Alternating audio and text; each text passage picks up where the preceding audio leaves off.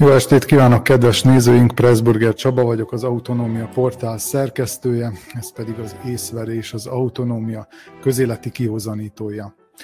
Mi másról beszélgethetnénk ebben a műsorban, mint a szerbiai és a magyarországi választások kimeneteléről, tanulságokról, mit lehet erről az egész választásról három nap távlatából tudni vagy gondolni, és a hogyan tovább kérdését is megvitatjuk majd vendégeimmel, hogy ebből a helyzetből hogyan lehet, hogyan tud az ellenzék Magyarországon fölállni, és hogy tulajdonképpen mi történt Szerbiában, vajon beszélhetünk-e a szerb haladó párt győzelméről egyáltalán.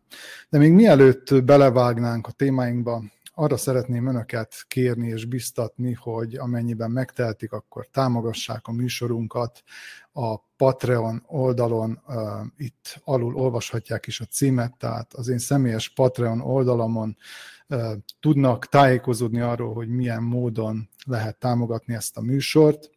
Ezen a műsoron egyébként minden alkalommal három-négy ember dolgozik, és itt ebben a a leírásban pontosan megtalálják azt is, hogy milyen munka folyamat ez az, az, ami az észverés mögött áll, és hogy tulajdonképpen mennyi pénzre is volna szükség ahhoz, hogy ezt a műsort tovább tudjuk csinálni. Áprilist még mindenképpen kihúzzuk, de májustól már semmiféle forrás nem áll a rendelkezésünkre, ezért kérjük Önöktől a támogatást. Aki pedig úgy döntene, hogy inkább az autonómia portált egészében támogatnám, akkor azt megteheti az itt olvasható donations.ndmv.org oldalon. Tehát patreon.com per Pressburger, vagy donations.ndmv.org. Egyébként ezt a két címet meg fogják találni a videó leírásában. Akkor vágjunk is bele, bemutatnám vendégeimet, akik itt vannak a stúdióban. Köszöntöm Kókai Péter újságírót, szervusz Péter. Szervusz, jó estét. Szekeres István újságírót, szervusz István. Jó estét. És Tóth Szilárd János politológust, szervusz Szilárd. Szervusztok, jó estét. Akkor vágjunk is bele. Úgy gondoltam, hogy először tekintsük át a magyarországi választást, utána a szerbiai választást, és általánosságban, és utána beszéljünk majd arról a három vonatkozásról, amit a, a program leírásában is meghirdettünk. Ugye Magyarországon nem fogunk grafikonokat mutogatni, hiszen mindenki, aki ezt a műsort nézni, szerintem tisztában van az eredményekkel, de röviden elmondom, tehát a Fidesz újra kétharmadot szerzett, méghozzá megerősítette pozícióját, hiszen 135 mandátuma lesz nagy valószínűséggel, bár még néhány körzetben a levél szavaz, illetve azokat a szavazatokat, amelyeket külföldön adtak le, ezeket még hozzá kell adni, és néhány helyen még akár fordíthat is az ellenzék, de a jelenlegi tudásunk szerint 135 mandátum lesz a Fidesznek, 56 az Egyesült Ellenzéknek is bejutott a mi hazánk is, 8 mandátumot szerzett a 199-ből.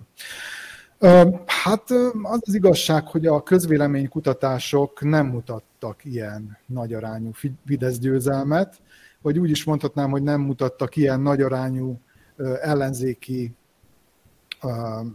hátlebőgést, és ezzel szemben valami egészen más eredmény jött létre. Úgyhogy első körben Szilárdot kérdezném, hogy hogy jött ki ez a ez a negyedik kétharmad. Egyáltalán hogy nézhette ez be ennyire a, az összes elemző, és lényegében az összes közvéleménykutató is?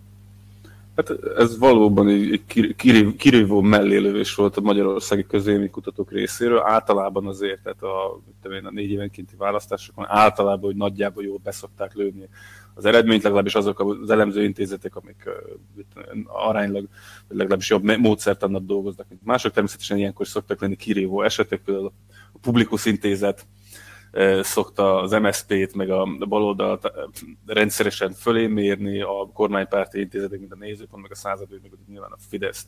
Most ez, ez a mostani mellélővés, ez, ez, ez nyilván óriási, és valószínűleg majd meg kell találni az okát, hogy ennek mi volt. Én nagyon, nagyon sok mindent ezzel kapcsolatban nem tudok megosztani, két dolgot alapvetően. Az egyik az, és ez nem csak magyarországi probléma, hanem, hanem, hanem ez inkább nemzetközi viszonylatban is megtörténik, hogy ugye nehezebbé vált maguknak a közvéleménykutatóknak a dolga is. Sokkal nehezebb összeszedni azt a számú embert, amire szükség van ahhoz, hogy ugye egy minta reprezentatív legyen. Egyszerűen azért, mert az emberekben fokozatosan évről évre csökken a válaszadói hajlandóság.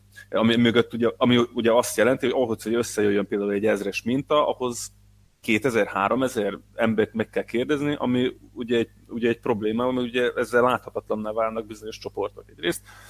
Ami, és ez mögött ugye nyilván az van, hogy maguk a kutatások is megszaporodtak, és nem is csak föltétlenül ezek a politikai preferenciákra vonatkozó közvélemény kutatások, hanem minden egyébféle ilyen telefonos kutatások, meg személyes kutatások, akár meg egyéb ilyen hasonlók, online kutatások, kérdőívek, és ugye az emberekben azért csökken le a, a, a válaszadói hajlandóság, mert ugye olyan sok van, és nincs türelme hozzá. Az egyik dolog, a másik pedig módszertani problémák, aminek szerintem a részletezésében nem érdemes belemenni, de, de hogy is mondjam, megalapozott a gyanú legalábbis a szakmában, hogy, hogy a pongyola módszertant e, e, jutalmazza a rendszer, mert a pártok kifizetik, megveszik, és igazából nem kérik számon ezeken az intézeteken kellően az, hogyha rosszul kutatnak. Tisztában vagyok vele, hogy nem, nem vagytok közvéleménykutatók, vagy közvéleménykutatási szakemberek, de számomra mindig nagy kérdés az, hogy, hogy egyáltalán kinek van még vezetékes telefonja. Tehát az, hogy telefonos véleménykutatás, ez, ez mennyire idejét múlt dolog. Erre, erre tudok mondani valamit. Egyébként elvileg mobiltelefont is lehet hívni, nem csak vezetékes telefonon lehet közvéleménykutatni, viszont Ugye az újabb adatvédelmi szabályozások miatt, ugye a, a, amikor a telefonszolgáltatónál te ugye, telefont váltasz ki, akkor mindig megadják annak a az opcióját, hogy te választasz azt, hogy ne kereshessenek ilyesmikkel. Tehát ugye maguk a, maguk a felhasználók is így ugye ezzel tovább tovább nehezítik úgymond a közvéleménykutatónak a dolgát. Mert nyilván, hogy tudatosabbá válik a fogyasztó, nincs igénye arra, hogy ilyesmikkel keressék, bejelöli a szerződésbe, és aztán nem keresik vele. Uh-huh. Péter, te hogy látod, a Fidesz győzött itt, vagy az ellenzék veszített? Látom, hogy a az előző kérdésedre válaszolok. A mai napon hívott föl egy közvéleménykutató a mobilomon. Szerbiai. A mobilomon. Szerbiai, szerbiai igen, tehát ez van és történik és létezik. De hát aztán nem voltak kíváncsiak rám, vagy a véleményemre, mert bediktáltam az alapadataimat, és nem feleltem meg a kvótának. Tehát nem ilyen embert kerestek, mint én, hanem másikat. Na, úgyhogy ez egy létező műfaj azért, hogy mobilra is föl tudnak hívni. Hogy honnan van a számom, nem tudom, de lehet, hogy valamikor régen megadtam. Tehát jó, ez az zárójel bezárva. Úgy látom, hogy nyilván inkább az ellenzék vesztett, nyilván ezt lehet mondani, hiszen azért igen nagyok és ambiciózusak voltak az elvárások ellenzék részéről és az ellenzékkel szimpatizálók részéről. A Fidesz részéről pedig érezhető volt egy nyilván ki nem mondott hát félelem, vagy vagy aggódás. Azért a vezető politikusok is nagyon óvatosan nyilatkoztak, ugye még közvetlenül a választások előtt is. A győzelem a fontos, annak a mértéke az kevésbé, csak legyen meg a többség, azért nagyjából ilyen hangokat és nyilatkozatokat lehetett hallani. Tehát nyilván az ellenzék veszített, az én meglátásom vagy megítélésem szerint. De most hát ennek az okait elemezni, ez nyilván a teljes műsoridőt elvinni, úgyhogy nem is tudom, hogy hol kezdjem el, vagy hol hagyjam abba. Mindenesetre érdek, hát érdekel ez a téma is, tehát érdeklődéssel hallgatom a magyarországi jellemzőket is, hogy ki mit mond és miket mondanak ezzel kapcsolatban. Nem tudom, hát egy gondolatot megeresztek aztán abba, hogy mindig csak én beszéljek erről. Tehát ezt többen mondják, elemzik, vélik fölfedezni, hogy hát alapvetően a jobbik szavazó tábora az, amelyik eltűnt, több részre oszlott. Nyilván ennek valamilyen módon azért közvetlen bizonyítéka a mi hazánk bejutása a parlamentbe. Ez megmagyarázza egy részét, talán megmagyarázza a Fidesz szavazóbázisának a növekedését is, tehát ahogy, ahogy elhallgatom őket, bennem az szüvelmik le, mint valamiféle alapok, hogy nyilván tízezer ok van. Az egyik alapok az, hogy a jobbik szavazótábora az jóval kisebb, mint ahogy azt, mint ahogy azt várták és mérték. Uh-huh. István, ugyanakkor ugye azt mérték itt a közleménykutatók, hogy ez az olló, mint hogyha, mint hogyha csök, illetve záródna be az ellenzék, illetve a Fidesz között. Tehát ugye mindenki azt mondta, hogy a Fidesz fog nyerni nagy valószínűséggel, de hogy ahogy az idő előre haladtával, minthogyha ez az olló kezdene bezáródni, azt, azt végén pedig azt láttuk, hogy ellenkezőleg épp, hogy nyitódik, e, e, nyílik ki ez az olló egyrészt. Másrészt ugye, ahogy érkeztek be ezek a választási eredmények, akkor is mindenki arra számított, még a, a különböző televíziós stúdiókban is, hogy ez majd, ez a 134 vagy 3-nak mutatkozó mandátumszám a Fidesznél, ez majd csökkenni fog, hiszen jönnek a nagyvárosokból majd a szavazatok, és akkor ez leviszi, és azt láttuk, hogy nem le, hanem még egy picit följebb is vitte. Mi történt itt? Te, ha jól tudom, akkor részt is vettél egy szavazóhelyen a megfigyelő. Igen, igen, én a, a, a, a nemzetközi megfigyelőknek voltam az egyik, egyik segít, Hevesben jártunk. Voltunk a két nagyvárosban, Egerben, Gyöngyösön, és a kettő között mm, egy csomó kis faluban nagyon érdekes dolgokat láttunk. De hogy visszatérjek a, a, az eredeti kérdésre, hogy, hogy mi történt itt az, utolsó, az utóbbi időben, tehát hogy zárulni látszódott az olló, mi ennek az oka? Hát egy, egy egészen apró oka van, kitört egy háború a szomszédban, és hirtelen az összes addigi üzenet az, az, az, az, az, az nem lett érdekes, hanem az lett érdekes, hogy ki mit mond a háborúról, és, és az a helyzet, hogy, hogy a Fidesznek a profi kommunikátorai azok valami nagyon jó dolgot tudtak kitalálni, azt találták ki, hogy ráhúzzák az ellenzékre azt, hogy hú, hát valami egészen, egészen fantasztikus ilyen szalagcímeket lehetett látni. Ültem a villamoson és testen, és az egyik, egyik utas olvasta az ingyenes újságot, ezt a Metropolt, egy nappal a választás előtt, és az volt a cím, hogy a Márki az jobban szereti a vért, mint az olajat. És hát ez, ez, valami, ez valami egészen elképesztő. Nyilván volt e, 1 millió 800 ezer ember, ugye ők voltak az ellenzéknek a szavazói, adjunk hozzá még egy pár, pár ezres vagy tízezres nagyságrendben a, a kétfarkú kutyának a támogatóit, ők ezt nem nagyon ették meg, a többiek meg viszont megették. És ugye ennek mi az oka? Én azt mondanám, hogy az egész választásnak az, hogy a választás így alakult, annak alapvetően az az oka, hogy a Fidesznek akkora előnye van, akkora, akkora túlereje van, hogy, hogy hát itt bizony, bizony, bizony ukrán honvédőnek kéne lenni, hogy itt ellen lehessen állni, sajnos a magyar ellenzék.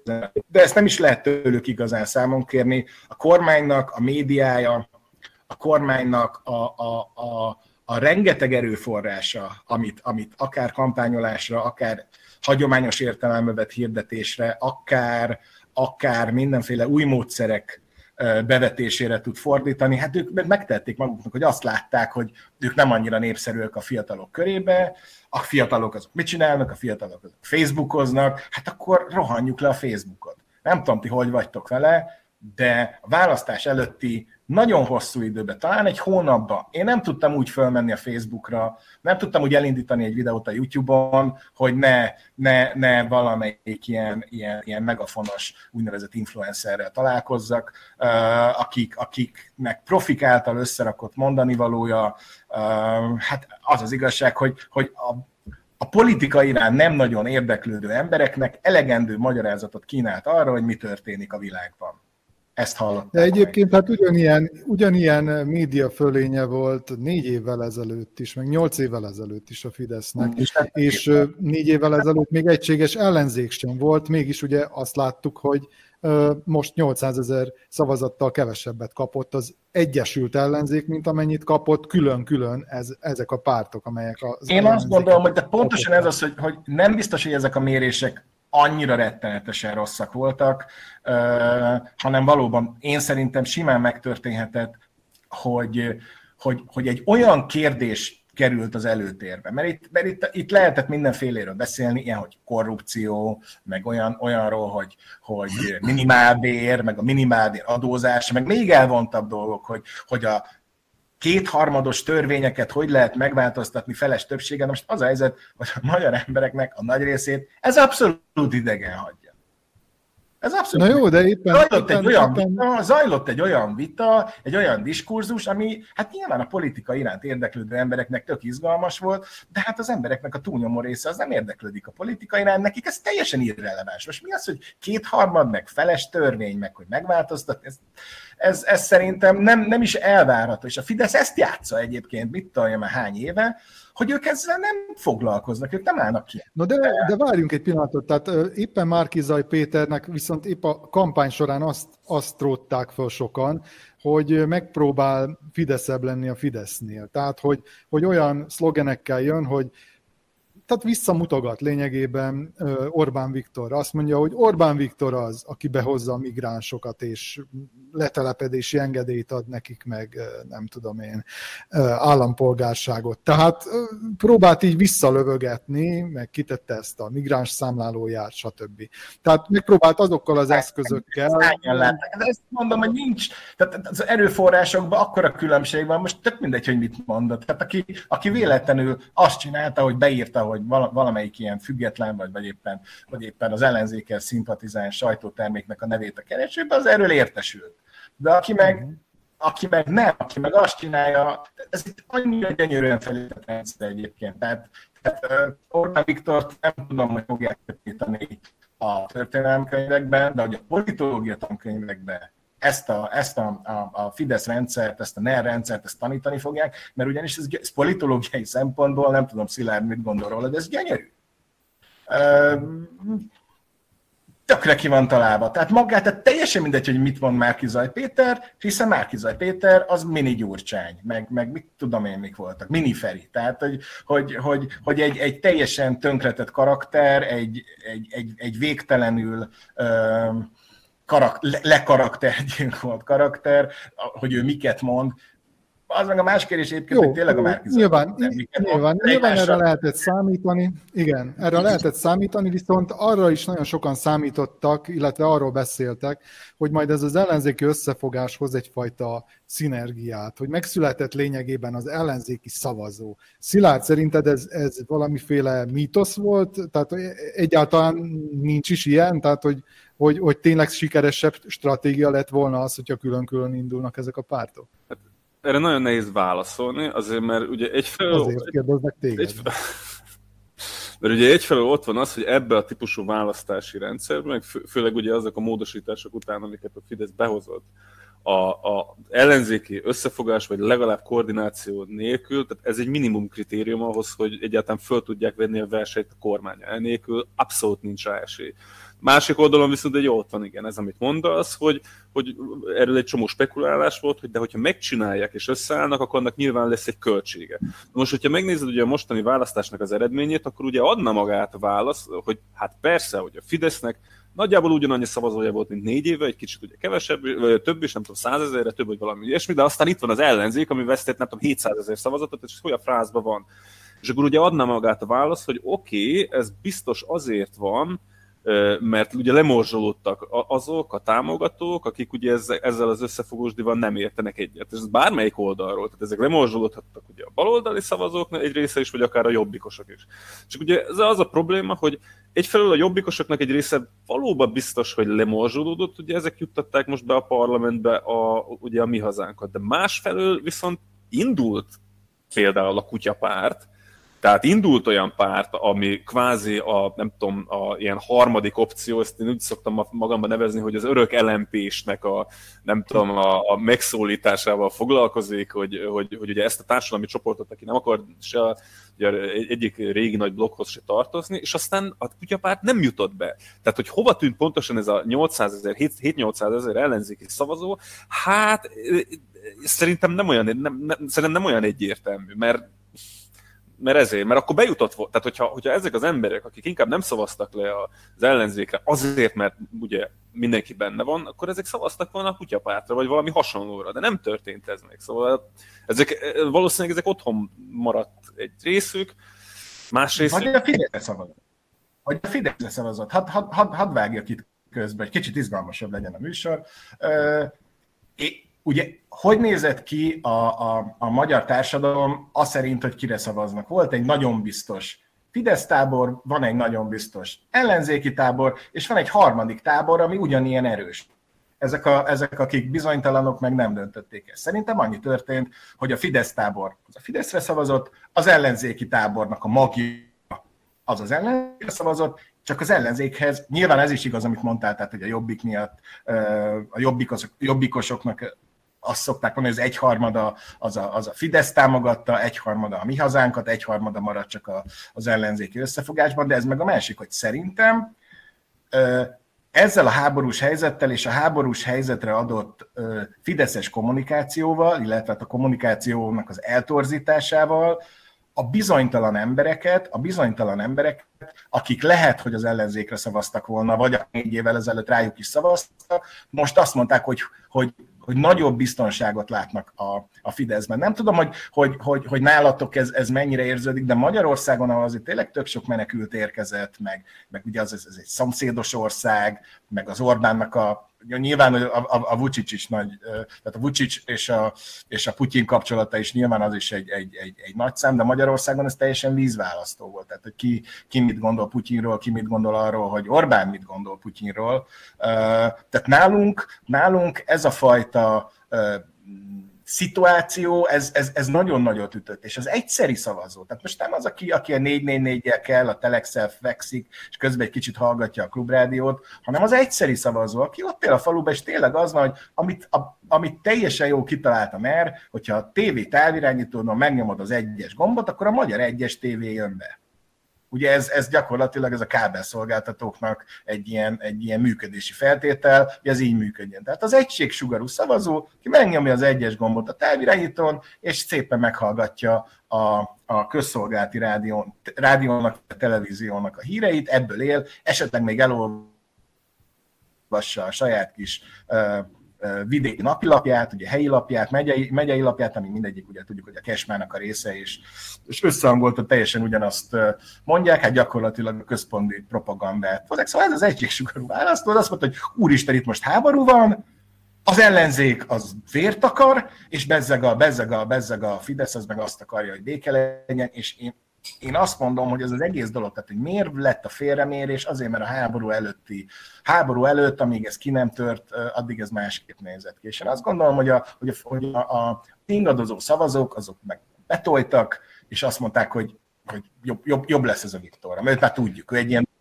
de hát ugyanakkor ez nem volt, nem volt egy törvényszerű dolog. Tehát, hogyha megnézzük azt, hogy az Európai Unió összes országában, lényegében tényleg az összes országában, hát egy, egy Ukrajna melletti szolidaritásról szól ez a történet, és nem pedig arról, hogy jaj, csak nehogy mi is belekeveredjünk ebbe a háborúba, akkor miért van miért kivétel Magyarország? Péter, te hogy látod ezt? Tehát, hogy ugye Magyarországon tényleg ez, ez egy ilyen egy vízválasztó volt, hogy jaj, Istenem, csak benne kerüljünk, benne sodródjunk ebbe a háborúba, még véletlenül se küldjünk katonákat vagy fegyvert, miközben az Európai Unió többi országában hát ez, ez abszolút, persze nyilván nem a, a katonák küldése, hiszen erről szó sincs, meg hát Magyarországon se volt az egész kitaláció és manipuláció, de fegyvereket küldtek, és ez, ebből nem volt semmiféle belső problémájuk a, az Európai Uniós országoknak.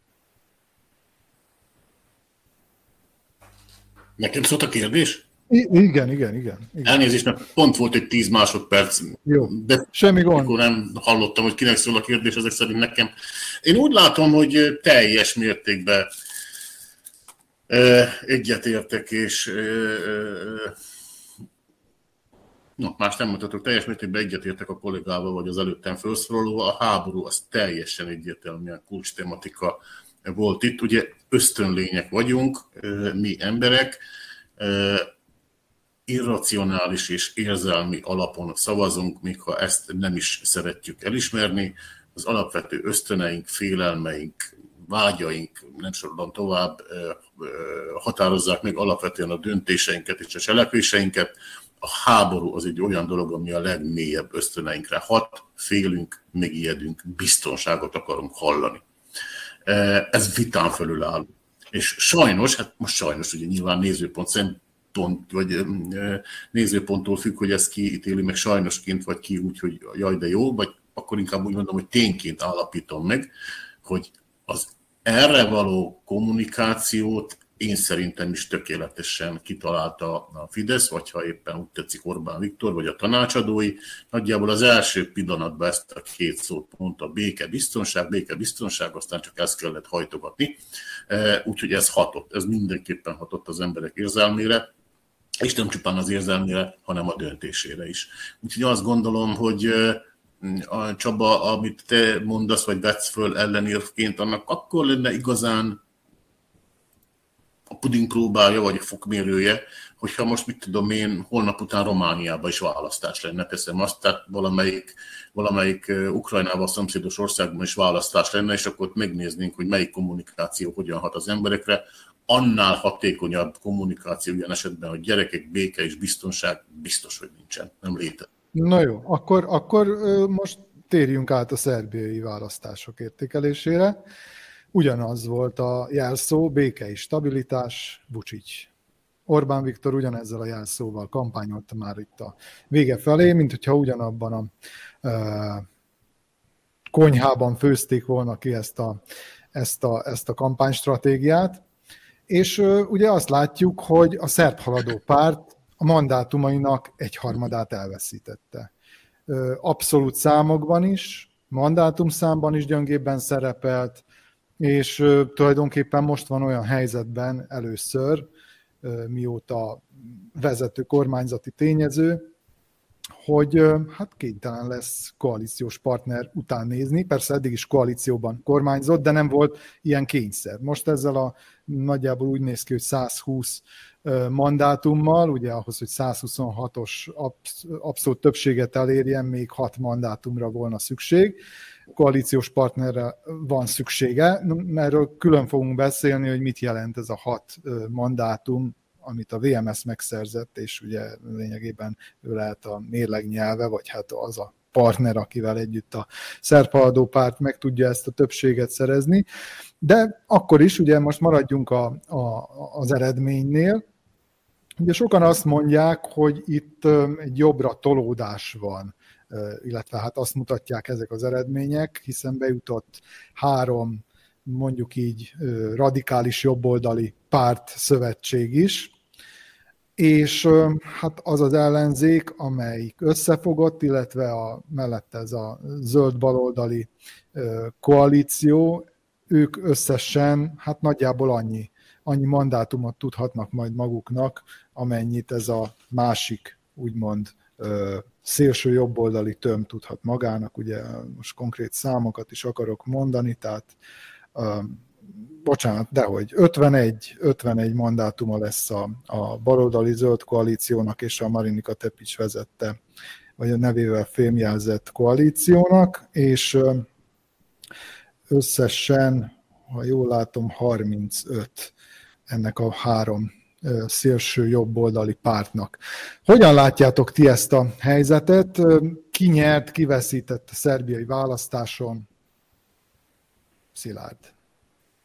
Hát ugye már jóig tudja, mikor volt arra utoljára példa, hogy egy szerb kormány végig kormányozta volna az egész ciklusát, mert folyamatosan ezek a az előrehozott parlamenti választások vannak, és ugye ezeknek nyilván az eddigi korábbi években mindig az volt a célja, hogy amikor a, ugye a Vucic kormányzat úgy mérte föl, hogy olyan helyzetben van, hogy egy esetleges előrehozott választás az tovább erősítheti a legitimációját, és esetleg mit tudom én, a, a, a, az esetleges koalíciós partnerekkel szembeni viszonyba erősödést is hozhat ugye nekik. Ugye ezzel szemben ugye ennek a mostani előrehozott választásnak megvan az a, vagy na, ennek a mostani választásnak megvan az a perverz vonása, hogy épp az, ellen, az egyik célja az ennek épp az ellenkezője volt, és pedig az, hogy a haladó párt, ha csak lehetséges, akkor veszítsen valamennyit a mandátumaiból. Tehát ugye valahol a Vucicék nyilván e- ezt, ezt akarták. Természetesen azért, mert ugye ez a, ez a, ez a parlamenti patkó az ellenzéknek a, a, a, a leg, legutolsó választások idején ugye kiválasztott bolykotja miatt, ez mégiscsak tartatatlan volt hosszú távon.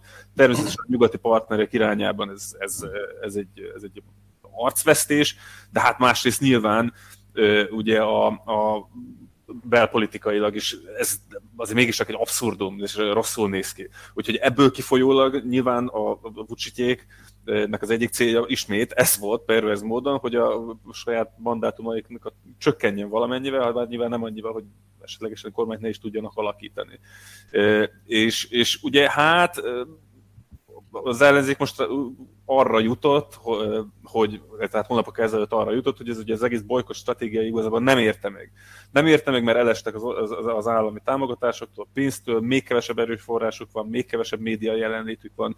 Az utcai politizálás pedig, amit ugye ennek az alternatívájának szántak, ez sem hozott igazából jelentős eredményeket, úgyhogy rákényszerültek arra, hogy induljanak ezen a választáson. És hát ugye, ami kialakult, az, az pontosan az, amit mondasz, hogy kvázi maradt a centrális erőtér, az óriási haladópárta, körülbelül egy negyednyi, nem tudom, különféle DS utót pártok, és ugye ennek az új Mórama koalíciónak a, a, a, a a képviselőivel, meg ugye egy, egy erős szélső jobb oldal, ha bár én ez annyit hozzátennék, hogy ugye, az, tehát ugye a szélső jobb oldalon se egyforma a viszony sem a kormánypárt irányába, sem pedig ugye ezeknek a kvázi baloldali pártoknak az irányába, ugye lást például Véri, ugye, akik sokkal több koordinációt vállaltak például a baloldal, mint mondjuk utána egyéb szélső jobboldali pártak, hogy ne említsem mondjuk a parlamentben most be nem jutott politikus esélyeket, és így tovább. Sőt, a, a, a, a szerbiai demokrata pártnak a belgrádi képviselője is azt mondta, hogy először majd az ellenzékkel tárgyalnak, amennyiben ők lesznek a mérlegnyelve, bár most úgy néz ki, hogy Belgrádban vékonyan, de meg lesz a szocialistáknak és a haladóknak a többsége. Most ebben nem mennénk bele, mert ez tényleg már túlfeszíteni a, a műsoridőt.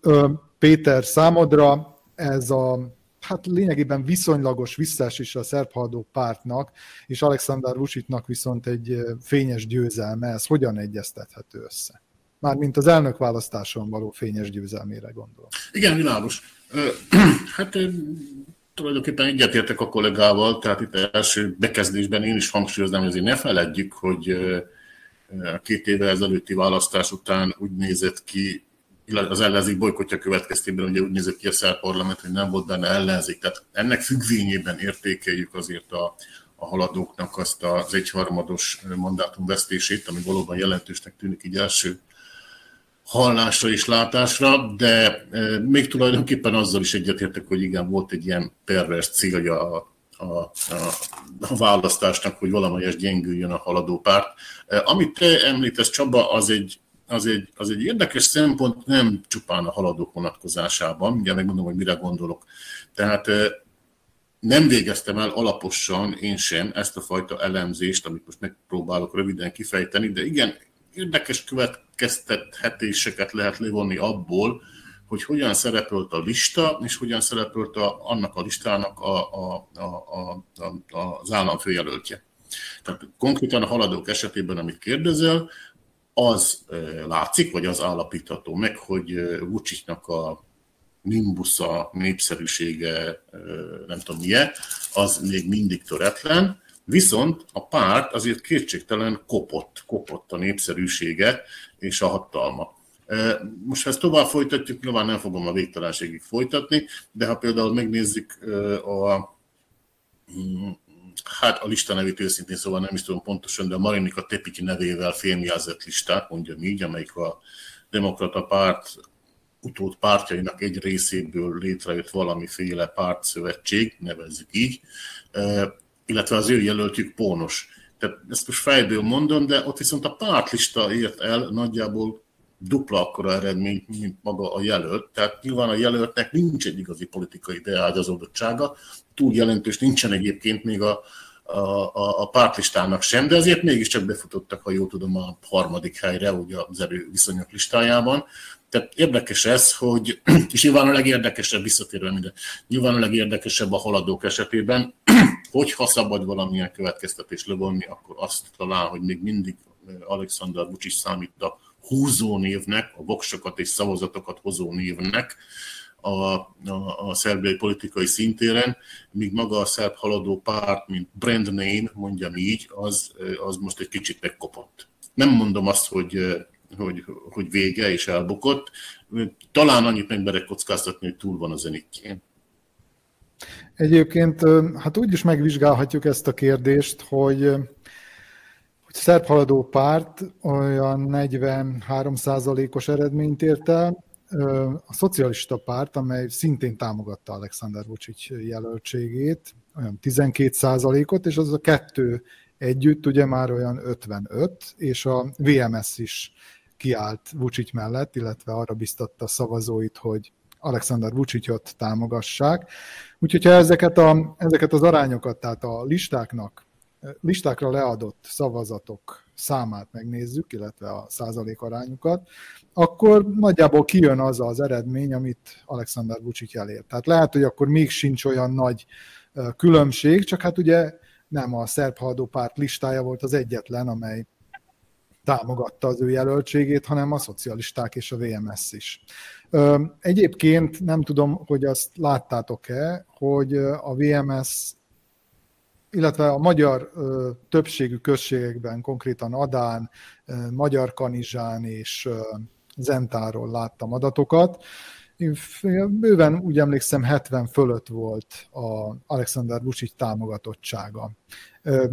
Péter, te helyből, hogy Zentáról ezt hogyan látod, hogy, hogy valóban sikerült meggyőzni a, VMS szavazóit arról, hogy érdemes Alexander Vucicot támogatni, vagy, vagy annyival sokkal többen vannak a haladó pártiak, hogy egyszerűen ennyire meg tudták nyomni ezekben a községekben?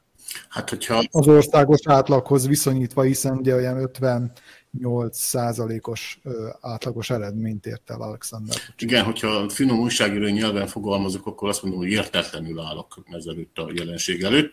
Hogyha viszont szubjektívan és zentai magánemberi minőségemben szólalok meg, és miért ne tenném, akkor azt mondom, hogy csalódott vagyok ez miatt.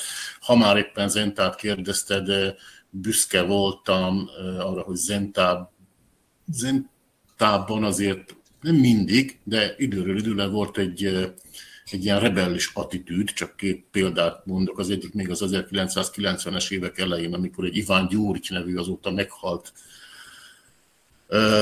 ember volt a, a, az ellenzéki államfőjelölt, vagy miniszterelnök jelölt, erre már nem emlékszem, de azt hiszem, hogy államfőjelölt. A lényeg az, hogy, hogy az egész országban kb. két vagy három községben győzött, abból az egyik volt Zenta, aztán a közelmúlt példája meg a Sasa Jankovics féle néhány évvel ezelőtti elnökválasztás, amikor az ellenzék legkomolyabb ellenjelöltje, mármint bocsánat, összekevertem, tehát a Vucic legkomolyabb jelöltje a Sasa Jankovics volt.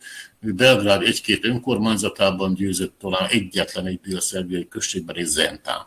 Tehát Zentának van egy ilyen makadsága, vagy nem tudom milyen, ami, hát ami most úgy tűnik, hogy szinte teljes egészében elpárolgott.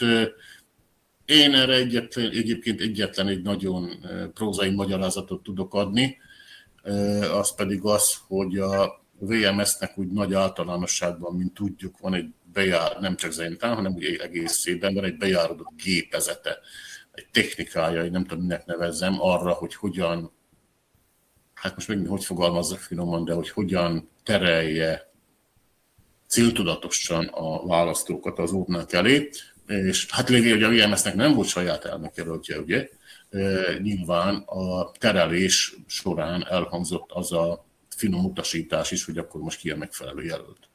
Na hát tőlem tehetően igyekeztem finoman fogalmazni, de nagyjából én így láttam az okokat. Uh-huh.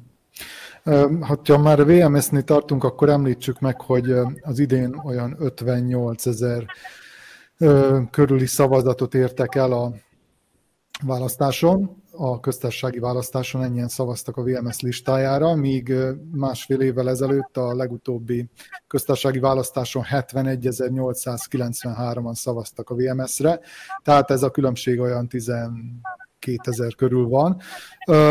Azt mondott Péter, hogy ez egy nagyon jó bejáródott rendszer szerint megy a VMS-nél, hogy egyszerűen behívják a illetve tudják, hogy hogyan, hogyan lehet az embereket elterelni a, a szavazó fülkéig. Mi történhetett ezzel a 12 ezer emberrel? Tehát, most hová lettek? Most harmadszor szólalok meg egymás után, úgyhogy elmondom a magamét, és aztán átadom a szót másoknak. Először is a kérdésedre válaszol, hogy mi történhetett ezzel a 13 ezer emberre, azt gondolom, hogy erre borzasztóan egyszerű a válasz, elvándoroltak külföldre. Na jó, másfél év alatt azért 12 ezer szavazó. Nem sok ez? Még már talán kockáztatni, hogy ez nem is olyan nagyon sok. Nyilván ez önmagában nem ad választ száz százalékban a te kérdésedre, de én azt gondolom, hogyha van az okoknak egy sorozata, akkor ez az első helyen van, hogy az elvándorlás, a külföldön való munkavállalás, ebben szinte biztos vagyok. Látván, hogyha már Zentát emlegetjük állandóan, látván az egyre ritkábban is, vagy egyre jobban kiürülő zentai utcákat, tehát azt gondolom, hogy, a, hogy az elvándorlás az egy jelentős mértékben választod a kérdésedre. Azt akarom, bocsánat, még gyorsan csak hozzáfűzni, és mondom, aztán elhallgatok, hogy pont ez, amit mondasz, hogy 12-3 ezerrel csökkent a VMS szavazótábora, tehát a választás napján, vasárnap, azt hiszem a szavazatának a leadta után adott Pásztor István egy ilyen nyilatkozatot, hogy ezen a választáson az ő számára nem is az lesz igazán fontos és mérvadó. Mondta ezt ugye, amikor még nem tudta az eredményeket. Nem is az lesz igazán fontos és mérvadó, hogy hány mandátumot szereznek majd a parlamentben, hanem igazán az számít, hogy megőrizzék a szavazatok számát a korábbi választáshoz képest. Hát most kiderült, hogy ez egy teljesen elhibázott kommunikáció volt, nem mint a borzasztó nagy jelentőséggel lenne, de pontosan az történt, hogy a mandátumok számát persze nem sikerült megőrizni a korábbihoz képest, de, de a VMS korábbi kommunikációjából az jött le, hogy körülbelül az ötöt tartják elfogadható eredménynek, amit az öt mandátumot, az a fölötti számot már sikernek értékelik, az, az alatt pedig többé-kevésbé kudarcnak, vagy bukásnak, vagy visszaesésnek. Tehát a mandátumok számát viszonylag tisztességesen sikerült megszerezniük, vagy megőrizniük önmaguk elvárásaihoz képest viszont pontosan azt, amit fokmérőként jelölt meg Pásztor István, na pontosan abban veszítettek.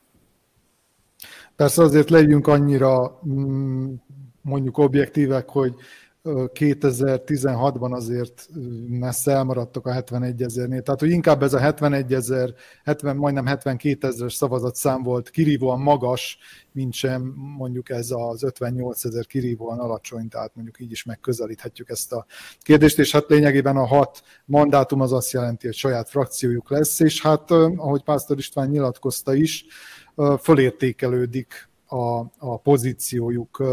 Valóban fölértékelődik-e ez a pozíció. Hogyan látjátok ti ezt, István, már régóta nem szólaltál meg. Tehát ugye 120 mandátuma lesz a szerb haldópártnak, a VMS-nek 6, ami elvileg ugye kiadja ezt a szűk többséget, épp hogy csak a többséget, de hát nyilván ennyi, ennyivel azért nem nagyon merhet valaki elkezdeni kormányozni egy ilyen nemzetközi kontextusban, amiben el kellene dönteni azt, hogy Szerbia hová fog csatlakozni az Európai Unióhoz, vagy az orosz szövetséghez, hogy úgy mondjam. Hát szerintem az, az egyikünk se kétséges, hogy, hogy amennyiben erre szükség van, meg egy mód van rá, akkor a, a, a VMS-es képviselők azok csatlakozni fognak valahogy a, a, az SNS-nek a, a, a koalíciójához. És hát nyilván, nyilván az összes főbb kérdésben, ami a külpolitikát illeti, meg a várható nehézségeket illeti, ugye a szerb gazdaságot se kiméli az infláció, nyilván megviselte a Covid, tehát ez most nem, egy, nem, nem, nem lesz egy annyira egy annyira sétagalop ez a, ez a következő időszak, ami, ami előttünk áll, és akkor még az ukrán háborút azt még nem is említettem, meg annak a rövid és hosszú távú hatásait. Tehát, hogy ilyen szempontból a Vucicnak ez tök jó lesz. Nem hiszem, hogy nagyon a, a, a, a magyarokat, nem hiszem, hogy a, hogy, hogy a, hogy a VMS csak ne lépnének koalícióra Vuciccal, és azt sem hiszem, hogy a koalícióra léptek, akkor ott majd az oroszlán körmeiket élesítsék, hogy, hogy hogy bizonyos kulcskérdésekben nem fognak együtt szavazni a, a, a haladó párttal. A kérdés az az inkább, hogy milyen egyéb témákat tudnak behozni, ezért az együttműködésért a, a, a, a vajdasági magyaroknak milyen, milyen kéréseit, igényeit tudják esetleg kielégíteni. Tehát nyilván úgy értem, hogy, hogy a politikában megszokott valamit valamilyen alapon, ki tudnak-e, vala, tudnak-e valamilyen előnyt szerezni a, a magyar kisebbségnek azért, hogy nagy, az egész Szerbiát érintő kérdésekben lojálisak lesznek a koalícióhoz és a, Hát most majdnem azt mondtam, hogy miniszterelnökhöz, mert hogy igazából hozzá kéne lojálisnak lennünk, de hát itt ugye most egy kicsit más a helyzet, tehát hogy, a, hogy, a, hogy az, a, mondjuk úgy, hogy a, a fő kormányzó párthoz. Uh-huh. Uh, Szilárd, nem tudom, hogy hm, hallgattad-e a, a Alexander Vucicnak az éjszakai beszédét, amit a választások után tartott. Röviden csak az a lényeg, hogy bár ki, ki nem mondta, hogy a szocialista pártra, illetve Ivica Dacsitra gondol, de utalt rá, legalábbis nem túl pozitív kontextusban, hogy azokkal, akik ilyen szurkolói magatartást tanúsítottak az orosz invázió kapcsán, bár valószínűleg nem ezekkel a szavakkal mondta, hogy orosz invázió, hanem ukrajnai válság, vagy ilyesmi, hát azokkal nem fog, nem fog együtt kormányozni. Viszont említette név szerint a VMS-t, hogy a VMS a legmegbízhatóbb partner, tehát a kétség nem fér hozzá, hogy a VMS-szel koalícióba kormányoznak majd, de mi a véleményed erről? Kihagyható a szocialista párt? És ha igen, akkor, akkor kivel helyettesíthető? És, és hogyha kihagyják, akkor miért hagyják ki? Hát elméletileg kihagyható, és végül is előfordulhat az is, hogy a magából, a, nem tudom, a kormányból kihagyják őket, mert végül is annyival több tárca kerül a haladó párthoz, de hát én nem hiszem, hogy ez meg fog történni. Ugye a, a, ugye a szerb pártrendszer átalakulásának, ugye kb. 10 évvel ezelőtti átalakulásának, ugye az egyik nagy trükkje, ugye épp ugye a szocialista pártnak az átpártolása volt a haladó párt irányába, és ugye ezzel billentették át ugye azt a korábbi kvázi konszenzust, hogy a DS és a DS utódpártok, ugye a szocialista párta együtt alkottak végén a többséget többnyire, és ugye a, a, a, a szocialista párt aztán a mérleg nyelveként tudott működni akkor, amikor kvázi a haladó párti első kormány létrejött. Tehát én nem hiszem, hogy ezt a, ezt a, a dílt föl akarnák rúgni, még igazából nem is érik meg neki, mert ezt, ezt a 10 százalékot, amit azért 11 néhány százalékot, amit a szocialista párt azért rendre szállít minden választás, hogy én nem hiszem, hogy ezt igazán megérne nekik ettől eltekinteni, hogy ezt, hogy, ezt, hogy, ezt, hogy ezt elveszítsék. Nyilván egy normális kontextusban nem is, de most, amikor, amikor Szerbia végleg oda került, hogy választania kell, és olyan nemzetközi nyomás van irányában, hogy szakítsa meg a, az eddigi baráti viszonyt Oroszországgal, illetve hogy csatlakozzon az Európai Uniós szankciókhoz. Ebben a helyzetben hát nem biztos, hogy a szocialista párt koalíciós partnerként éppen egy életbiztosítás volna a Alexander Vucic számára, hogyha meg akarja lépni ezt a lépést. Erről mit gondolsz? Lehetséges, igen, ez egy lehetséges stratégia lehet, de hát, hogy is mondjam, az Európai Unión belül se egészen szokatlan az, hogy bizonyos politikai erők, akár jobboldaliak, akár baloldaliak, és különösen szélsőséges jobboldali és baloldali szervezetekre gondolok esetleg, hogy is mondjam, Oroszországgal valamelyest baráti viszonyt ápoljanak, és hát az ukrán háborúban is legalábbis ezt a masztató álláspontot követnék, mint amit a magyar. Tehát, hogy a Vucicnak most feltétlenül emiatt és mondjam, rituálisan fel kéne áldozni a dacsityat, és a, ne, nem előfordulhat, én nem gondolom, hogy ez feltétlenül egy uh-huh. szükséges dolog. Péter, te mennyire tartod valószínűnek azt, hogy, hogy itt valamiféle irányváltás történik, miután összeáll a kormány, akármilyen is lesz az összetétele. Tehát arra gondolok, hogy sokan beszélnek arról, hogy a választások után jöhet ez a történelmi nyet Oroszország irányába, amit annak idején Tito Stalin irányába megtett. Mennyire valószínű, illetve mennyire van most az a pillanat, amikor esetleg, esetleg ki lehetne használni azt, hogy az Európai Unió talán most kedvezőbb körülmények között viszonyulna Szerbiához, és az egész csatlakozási tárgyalást kevésbé szigorúan venni, és gyorsabban lehetne esetleg haladni, esetleg egy céldátumot is kapnánk ajándékba. Hát mivel ugye egyre rövidebb a hátralévő műsoridő, én erre a kérdésre választ borzasztó egyszerűen meg tudom mondani, semennyire. Ide akár pontot is tehetnék, és nem is tudom, hogy vesztegesek szót az indoklás, hát semennyire. Egy irányváltás, ezt a szót használtad, lehet, hogy a nemzetközi közvélemény, háború, talán lehet, hogy még inkább a gazdasági válság, az ilyen-olyan, ahogy ezt Magyarországon szokás mondani, lehet, hogy ilyen-olyan páva táncokra rákényszeríti majd Vucicot, de irányváltás, hát ennek aztán a valószínűségét nagyjából nullára becsülöm. Uh-huh. Jó, akkor ugyanezt az irányváltás ügyet beszéljük meg Magyarország vonatkozásában is. Szintén találgatások tárgya volt az, hogy, hogy ugye fű alatt azért mindent megszavazott Magyarország, ami a NATO-val, az Európai Unióval kapcsolatos, és Oroszország ellen irányul. Ugyanakkor retorikában azért nem engedte el ezt az orosz barátságot, mm, tehát sokan jósolták azt, hogy a választások után ez is meg fog változni, illetve hát nem volt olyan egyszerű, meg nem is akarták rögtön ilyen sok hatásnak kitenni az addig jó több, több éven keresztül kondicionált Fidesz tábort, hogy most hirtelen Oroszország ellenséggé válik. Mi erről a véleményetek? Lesz-e egy ilyen irányváltás a kommunikáció szintjén, István? A kommunikáció szintjén. Hát a melyik kommunikáció szintjén? Mert ugye hát a, a kormánynak két kommunikációja van mindig párhuzamosan, tehát amit a, amit, amit Magyarországon a magyar, a magyar tévében lehet hallani, az egy dolog, amikor meg, amikor meg elmennek Brüsszel, akkor meg néha teljesen más dolgokat mondanak, és vigyáznak rá, hogy magyar újságírók ne hallják.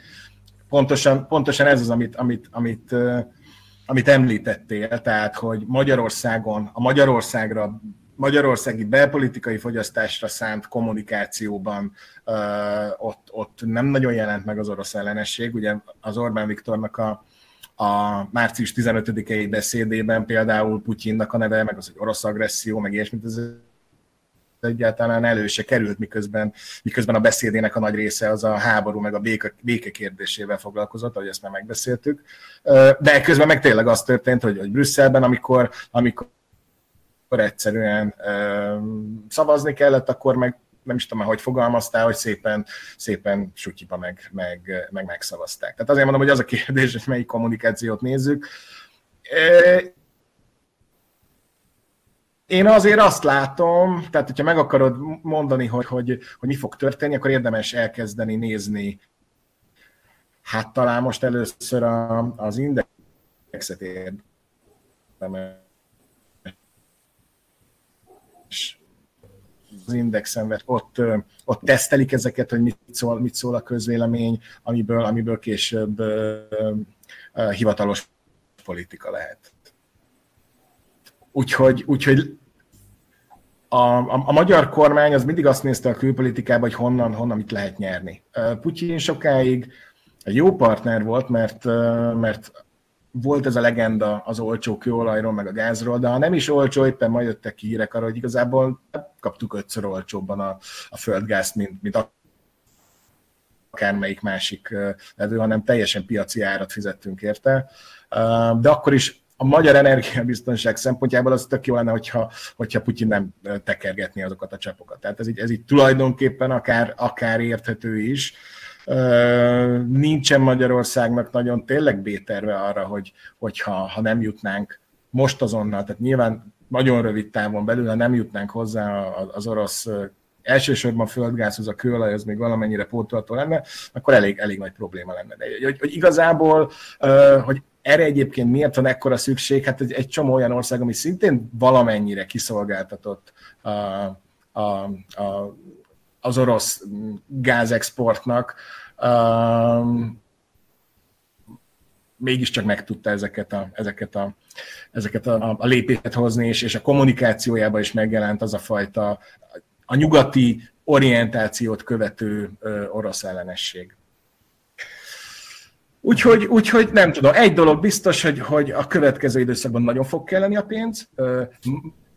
Kettő nappal a választás után, a választás eredményének a kiderülése után